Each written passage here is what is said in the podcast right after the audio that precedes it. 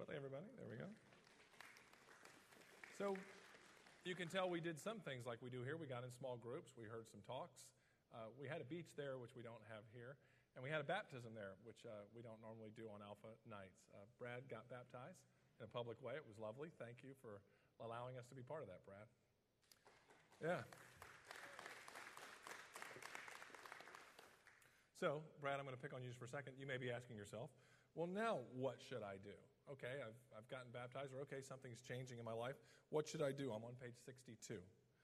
Um, well, common sense answer would be uh, break with the past. If there was parts of your past, if there are things in your past, if there are things that you um, are still a part of as you're going through this Alpha course that are causing you uh, consternation, if you will, then um, allow the Lord to have your mind and, and be changed. Let's look at page 844 of the Bibles. We're going to do a little bit of Bible flipping tonight. 844. This is Romans. Paul wrote this letter, and he talks over and over and over again about this change that I'm speaking about, this, this uh, metamorphosis that occurs when someone decides to follow Jesus. Romans 12, on page 844, second verse. Second verse. Here's Paul's advice Don't conform any longer to the pattern of this world. Be transformed by the renewing of your mind. So we don't shut our minds off, we have our minds renewed.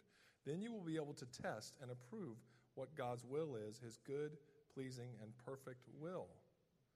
Paul is saying, You have a mind, God's given you intellect, use it, but weigh it. Look at things in a different way now. Don't let your past dictate your future, some might say, in this secular society we live in.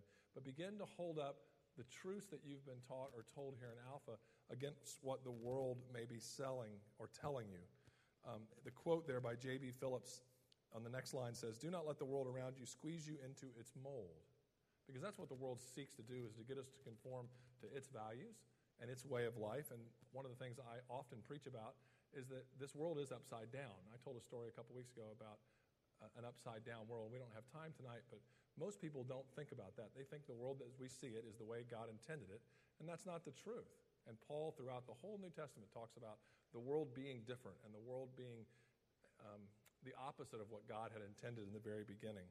So we're talking about making a new start. And then section two then goes on to talk about, well, how do I do that? And it mentions there that it is an act of our will. It's not that we can just stand here and say, okay, Lord, do whatever you want with me, I'm all in.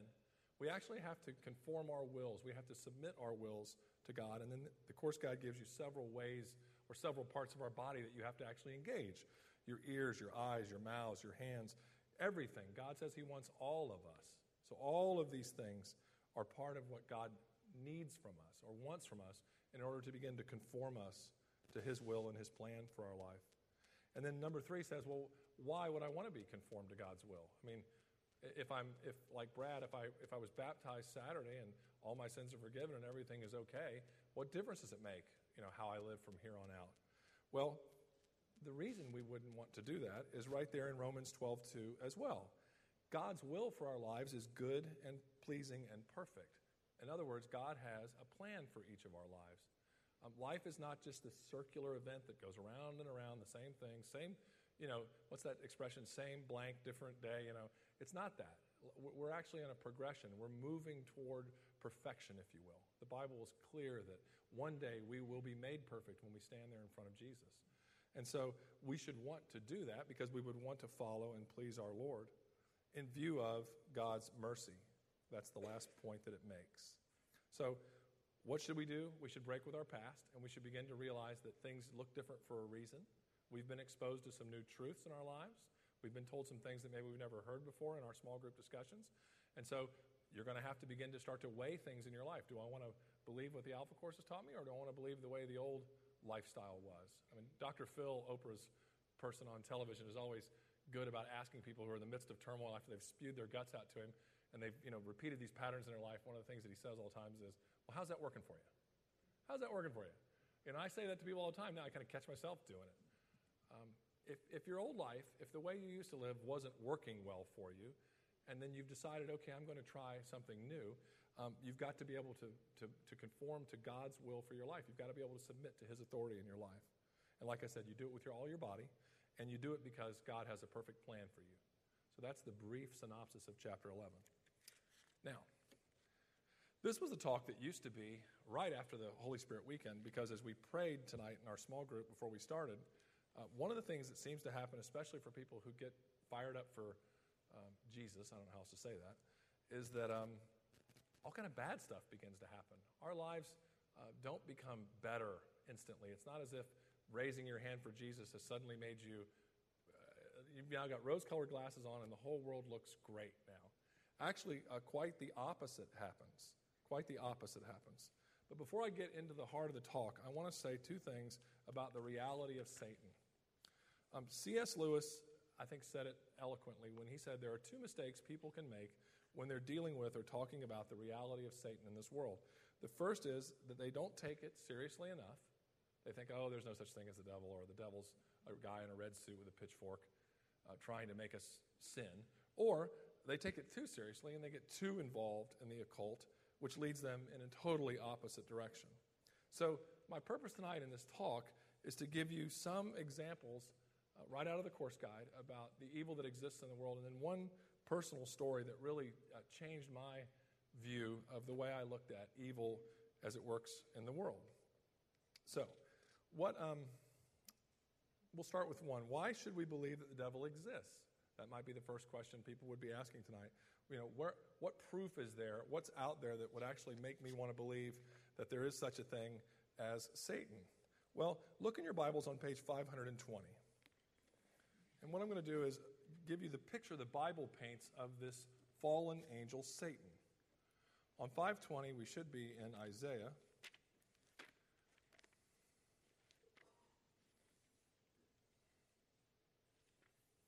I can't seem to go there. 520, verse 12 of chapter 14. So there's 14, verse 12. How you have fallen from heaven, O morning star, son of the dawn. You have been cast down to the earth, you who once laid low the nations. So there's this description of an angel. Um, his name in the Bible is recorded as Lucifer, who fell from heaven. Let's look at Job chapter 1 on 374. And what I'm trying to do here is give you a snapshot of who the Old Testament says uh, Satan is. So it's the very beginning of Job.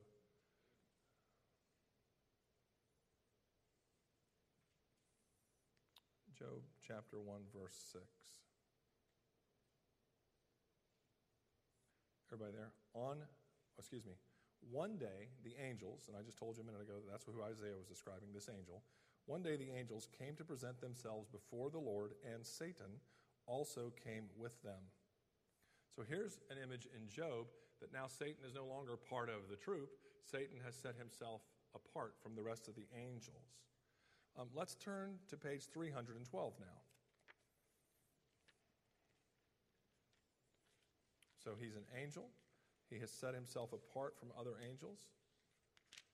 And I want to get to what he does here on earth. Um, First Chronicles 21. And I want to look at verse number one.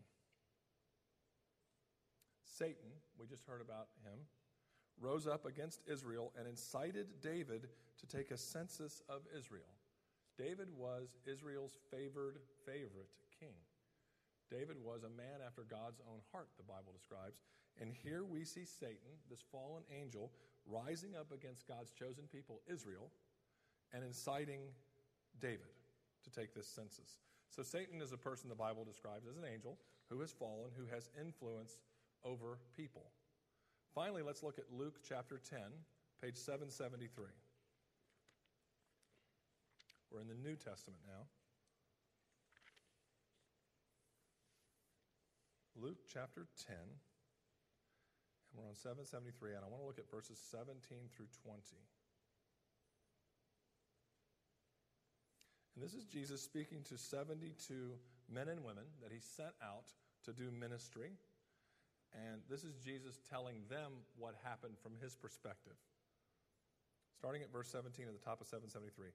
The 72 returned with joy and said, Lord, even the demons submit to us in your name.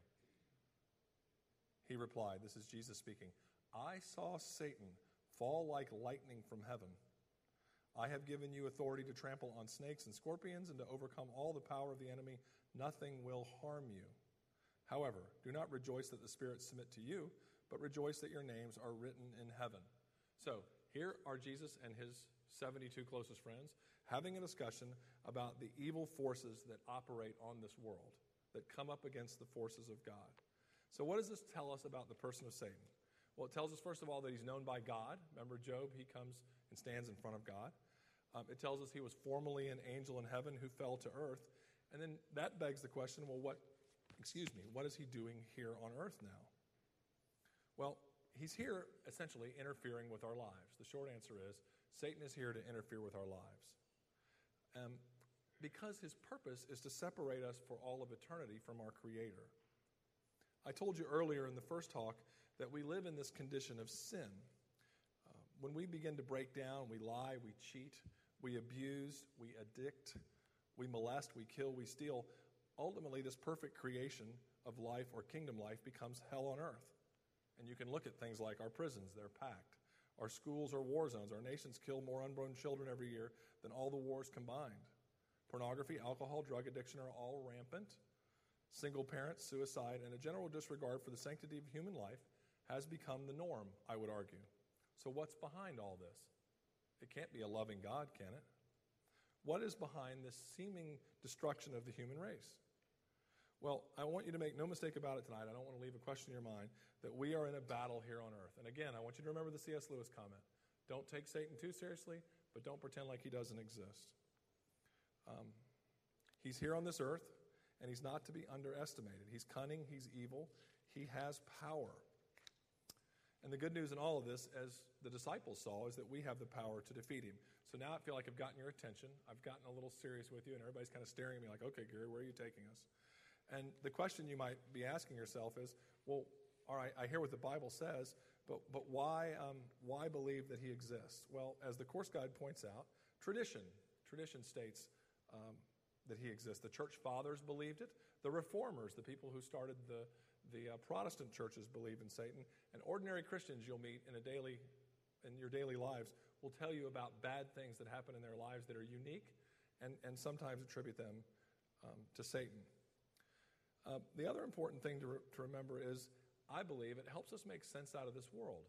As I read that laundry list of horrible things that are going on, and we've been standing up here talking for four weeks about a great and loving God, you have to kind of begin to ask yourself, I think, if you're somewhat rational, well, what explains the bad stuff? If God is good and full of love, what explains the bad stuff? Well, Satan does make sense, at least for me, of the bad things that happen in this world. So, what are, what are the devil's tactics? What, what is, how, how, does Satan do it? How does he do it? Look with me on page um, 799. And I've moved to the top of page 67 now in our course guide. So the Bible says he's real. Tradition in the Christian faith says he's real. Gary says it helps make sense out of this world that we live in. And I've reminded you twice now don't get too far in either direction with this. Okay, so John 10:10 on page 799. John 10:10. This is what, is what does Satan do? How does he do it?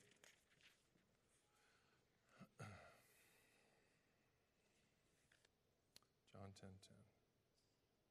The thief that's Satan, comes only to steal and kill and destroy. I, this is Jesus speaking, have come that they may have life and have it to the full. So Jesus is saying there is a God, or the Bible is saying there's a God of this age, and that's the devil. Um, and he's the arch enemy of God. He is not on the same playing field as God. I want to I want to make that point before I go any further. God and Satan are not equal in power. Um, Satan is allowed his dominion down here, and we'll read at the end in Revelations that one day that's all going to be taken care of. Um, so Satan aims to destroy us. I, I really want you to hear that. His goal is your finitude. He wants to separate you from God, who would provide everlasting life for you, so that when you die here, you die forever.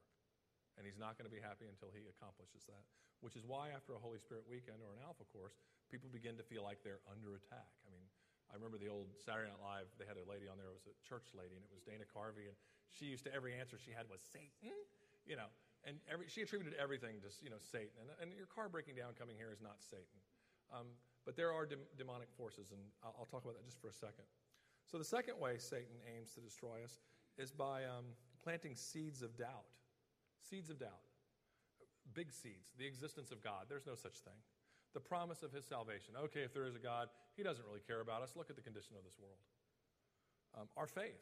Do you really have faith? I mean, are you really believing something, or have you just kind of convinced yourself in some kind of psychosomatic way that believing in this thing is good? Our eternal life. Well, how do we even know there's eternal life? I mean, nobody's come back from eternal life to tell us there's eternal life, except this person, Jesus. I'm playing the role of Satan right now in case you didn't get that. Okay. All right, look at me, look, at, look with me about this doubt, and, and then I'm going to tell a story. Look with me at Genesis uh, on, on page two. Let's go all the way back to the beginning and look at, look at page two. And let me show you how Satan crafts doubt. So, page one just says Genesis, and then page two, the third chapter,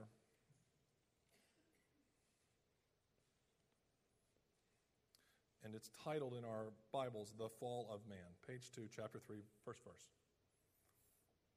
Now the serpent, that's Satan, was more crafty than any of the wild animals the Lord God had made. He said to the woman, Did God really say, You must not eat from any tree in the garden? Well, if we had a lot more time tonight, I would show you in several places that's not what God said.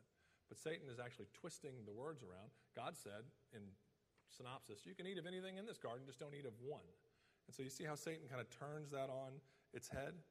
You must not eat from any tree. So now Satan's taken God's singular commandment and expanded it to make Eve begin to doubt.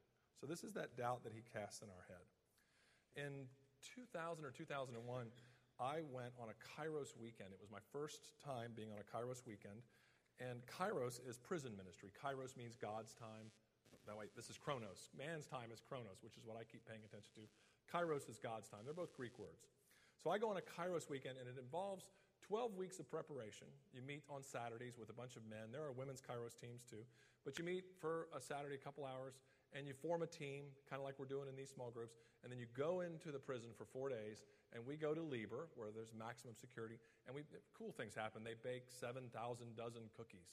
And every night, every inmate gets a dozen cookies. So the inmates that are going through the course, when they go back to their cells, don't get harassed about you know the great time they're having while everybody else is locked down. And we go into death row and we take cookies to all the death row men that are there. And it's a it's an exciting time. It's a very difficult ministry, and I would never tell anybody to do it, but I would never tell anybody not to do it. So it's entire, you know, you have to kind of let the Lord lead you when it comes to Kairos. Well, anyway, this is my first one. I was excited about doing it. I had gone through the training, and we got we drove over to Lieber, and it, you know, it, it's like something out of a movie. It was a dark, rainy day, and we pull up in our car, and the place just looked, you know, yeah. And so we, we got out, and you go through a series of checkpoints. I don't know if you've ever been to the prison, but you take everything off, your belt included, and your shoes, and they check you out, and they take your, they take your driver's license and all your ID away, and then they give you a number, which you have to return to them in order to get your ID back, and that's a little daunting. And then three or four of you at a time can go through these doors, and you finally make your way into a gymnasium where we were holding the weekend, and it, we broke it up into four sections using big plastic trash bags, and it was hotter than all get out, no air conditioning. And the men in that place don't use deodorant often, and they all smoke um, unfiltered, self rolled cigarettes. So there is a distinct odor in the gym with that many men going through car. You can just, it's something about it. So we have to walk in single file. We're walking in, and we had to go down to the center of the yard and then we turned and we went into the gymnasium, and we all knew what we were getting ready to do, but I had never gone before. So as I was walking in, just following uh, some guys and chatting, you know, like I'm off to do, I look over and I notice in the center of the yard a, a lawn chair, and it's a big lawn chair. It's, it's maybe 10 or 12 feet long, and it's really out of place. And laying on this lawn chair is a big black lizard. This big lizard. I mean, it was, it was 12 feet long, and it was laying on its back. And it looked over at me, and I looked over at it, and I was walking now and stumbling. And uh, the lizard said, I heard the lizard say, um, You can come in here this weekend, but you'll leave Sunday and I'll still be here. And I went, I, I just kind of hung onto the guy in front of me and I walked past him and I went into the gymnasium. I grabbed one of the leaders, the guys who've been doing it forever, and I said, You know, Bill, did you see that lizard out in the. It's just scared the. Like you guys are probably a little scared right now. It's, it scared the crap out of me. Did you see that thing? He said, No. I said, What? Was, was I seeing things? I mean, what? he goes, No, no, no, no, no. You, I, you weren't seeing things. I'm sure it was there, Gary. They're all, you know, the, the, the demonic forces are all over this place. This is a really ho- horrible place, and that does have dominion. So I'm, I'm not doubting you for a minute. I, I'm, I'm sure you saw something out there. And since then, I've seen it one other time. Not that particular lizard, but I have seen those types of manifestations one other time. And I, it, so, anyway, um, I say that because what he was saying to me, what this demonic force was saying to me, was he was casting doubt on what we were doing. You guys may have spent 12 weeks praying and you may have your Bibles and you may be feeling really good about what you're doing, but just know as soon as you leave, it's all going to go to you know what in the handbasket. So this, this thing was casting doubt on our ministry, this thing that was talking to me. Okay, um, the other two are pretty uh, uh, self explanatory. Look at that. Causes temptation. I'll confess, I think I was tempted 37 times today. I won't tell you what with and what about, but clearly, there were 37 moments in my life, probably more, where I was tempted. Every temptation, of course, is not from Satan, but Satan's role in tempting us is to move us, to get us out of a place of being conformed to God's will and into some other way of thinking, creating idols in our life, creating anything that will separate us from the love of God. So, temptation is one of the ways the devil gets to us. And finally, um, and this is the worst one, bringing accusation. Um, I have a friend of mine who plays golf very badly, and he calls it negative self talk. He's like, he gets over the ball and he starts to stand. He goes, okay, I clear away the negative self talk. Clear away the negative self talk. Uh, you know, positive. He's still, I mean, even when he's saying positive things, he still hits it in the water. But uh, anyway, it's, it's negative self talk taken to the extreme. I'm not really a Christian. What happened to me on the beach in the Atlantic Ocean on Saturday really didn't matter. It's Satan whispering in our ear over and over and over again that what we think is the truth is really a lie. It's negative self talk taken to the extreme. So, what's our position in all this? Well, the Alpha Course wants you to know, and so do I, that um, Satan was defeated on the cross. He still reigns here, um, he still has power here, but the ultimate power that he had, death, he doesn't have that power anymore, and one day he's not going to have any power. Look at page 773. Nope, did I say 73? We just did that. Mm, yeah, go to 773. Luke 10 again. Okay, that was the story. Well, you probably don't have to turn there. That was where Jesus says, All dominion and power has been given to you in my name. Remember that? We just read it a minute ago? Make sure I'm in the right place. Yeah, yeah. Um, and what Jesus is saying is there, I, as Jesus is saying, as God, I have dominion over Satan. It's not the other way around. And you, as my disciples, are given that same dominion. Paul says later things like, the power that raises Jesus from the dead is the power that lives inside you. That's the Holy Spirit that we heard over and over again about this Saturday. Um, and then again, another thing, Jesus gives his disciples uh, authority over demons. The church has a rite of exorcism. Uh, there, so that, that's for casting out demons on someone who is possessed. That, in my opinion, doesn't happen too often, but I have seen lots of people oppressed. There's a difference. But the church takes it very seriously, and the church has the power, according to Jesus, to cast out these demons. So, how do we defend ourselves? This is the part that I really want you to talk about the most in your small group. And so, I'm going to wrap up my talk by just pointing out on page 68 what the Bible is speaking about six practical tips. There is uh, a section that you're going to go to in your Bible and it's in uh, Ephesians. And I'll get you there in your Bibles, and then take your Bibles with you to small group. It's Ephesians 6 11. And I should have that page. Yeah, 872. Go there. And this is not some trite little. Uh, my son had a one year. I got a costume by, from his grandmother, and it was the whole armor of God. And you know, and he had a he had a Roman helmet, and he had a shield and a sword, and uh, you'll you'll read about all these things. Um, that, that, that was cute on a five year old kid, uh, but that's not where it ends. That was just an image of what Paul is talking about here in Ephesians. Uh, let's see.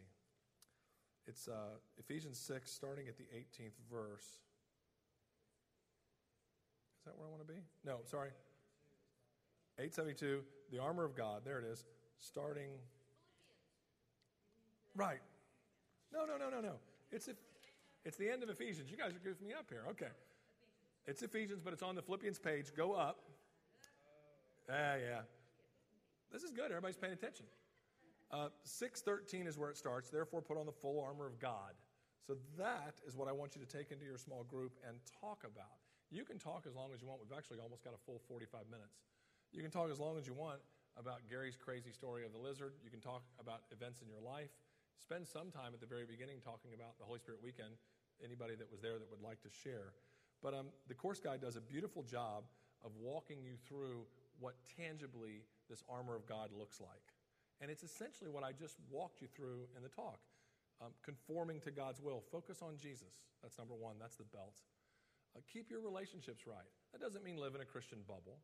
That doesn't mean live in a Christian bubble. That means the people you get advice from, the people that you want to seek out when you have tragedy in your life, ought to be people that you're pretty sure have a stable faith. Um, not a perfect faith, but a stable faith. Um, get involved in service. Uh, volunteer to cook meals for Alpha. Uh, show up and hand out food, even if you're not even sure Jesus exists. Get involved in service and see what that does uh, in your life as you give to others. Um, here's the hard one keep trusting God in difficult times. It's a tough thing when you're in a hospital room. Uh, I've seen it though. It's an amazing thing when people, faithful people, are laying there and they're thinking, you know what? If I go, I go. That won't be bad. And if I stay, I stay. That won't be bad either. But it, it's, it doesn't come overnight. Like we said on the Holy Spirit weekend, it's, this is a journey that we're on. Um, the helmet of salvation is the battle of the mind. I think that's probably the hardest one for all of us Westerners. We, you know, we want to reason and think and use our intellect, and that's great. We heard about that earlier. But um, it's about lining up the past, the present, and the future. It's about thinking about your life in its totality and maybe asking yourself the Dr. Phil questions occasionally. Well, how's this really going for me? And then, uh, six, know your Bible. I mean, the, the, the scriptures that I've pulled out tonight to try to make a case for who Satan is, uh, it would be helpful if, as you move forward and thinking about, well, is what Gary said really the truth? Go back in and look. I mean, your course guide, you'll take this with you. You can spend your own time reading a little in advance of what we read tonight and reading some afterwards. If you've got a decent Bible, you know, one that has, um, this is not that it's not decent, but if you have a, a study Bible, then you can look up cross references in that. You could go to those verses that we looked up tonight, and you can begin to do your own investigation. Don't take my word for it. And then just think about your life. You know, think about the way your, your life has gone, and think about certain things in your life, and, and, and see if anything I've said about evil in this world rings true. Rings true. So you've got 40 minutes for small group time. Thank you for your attention. Remember, we only got three Alpha's left after this, and this is our second to the last small group time. Thanks.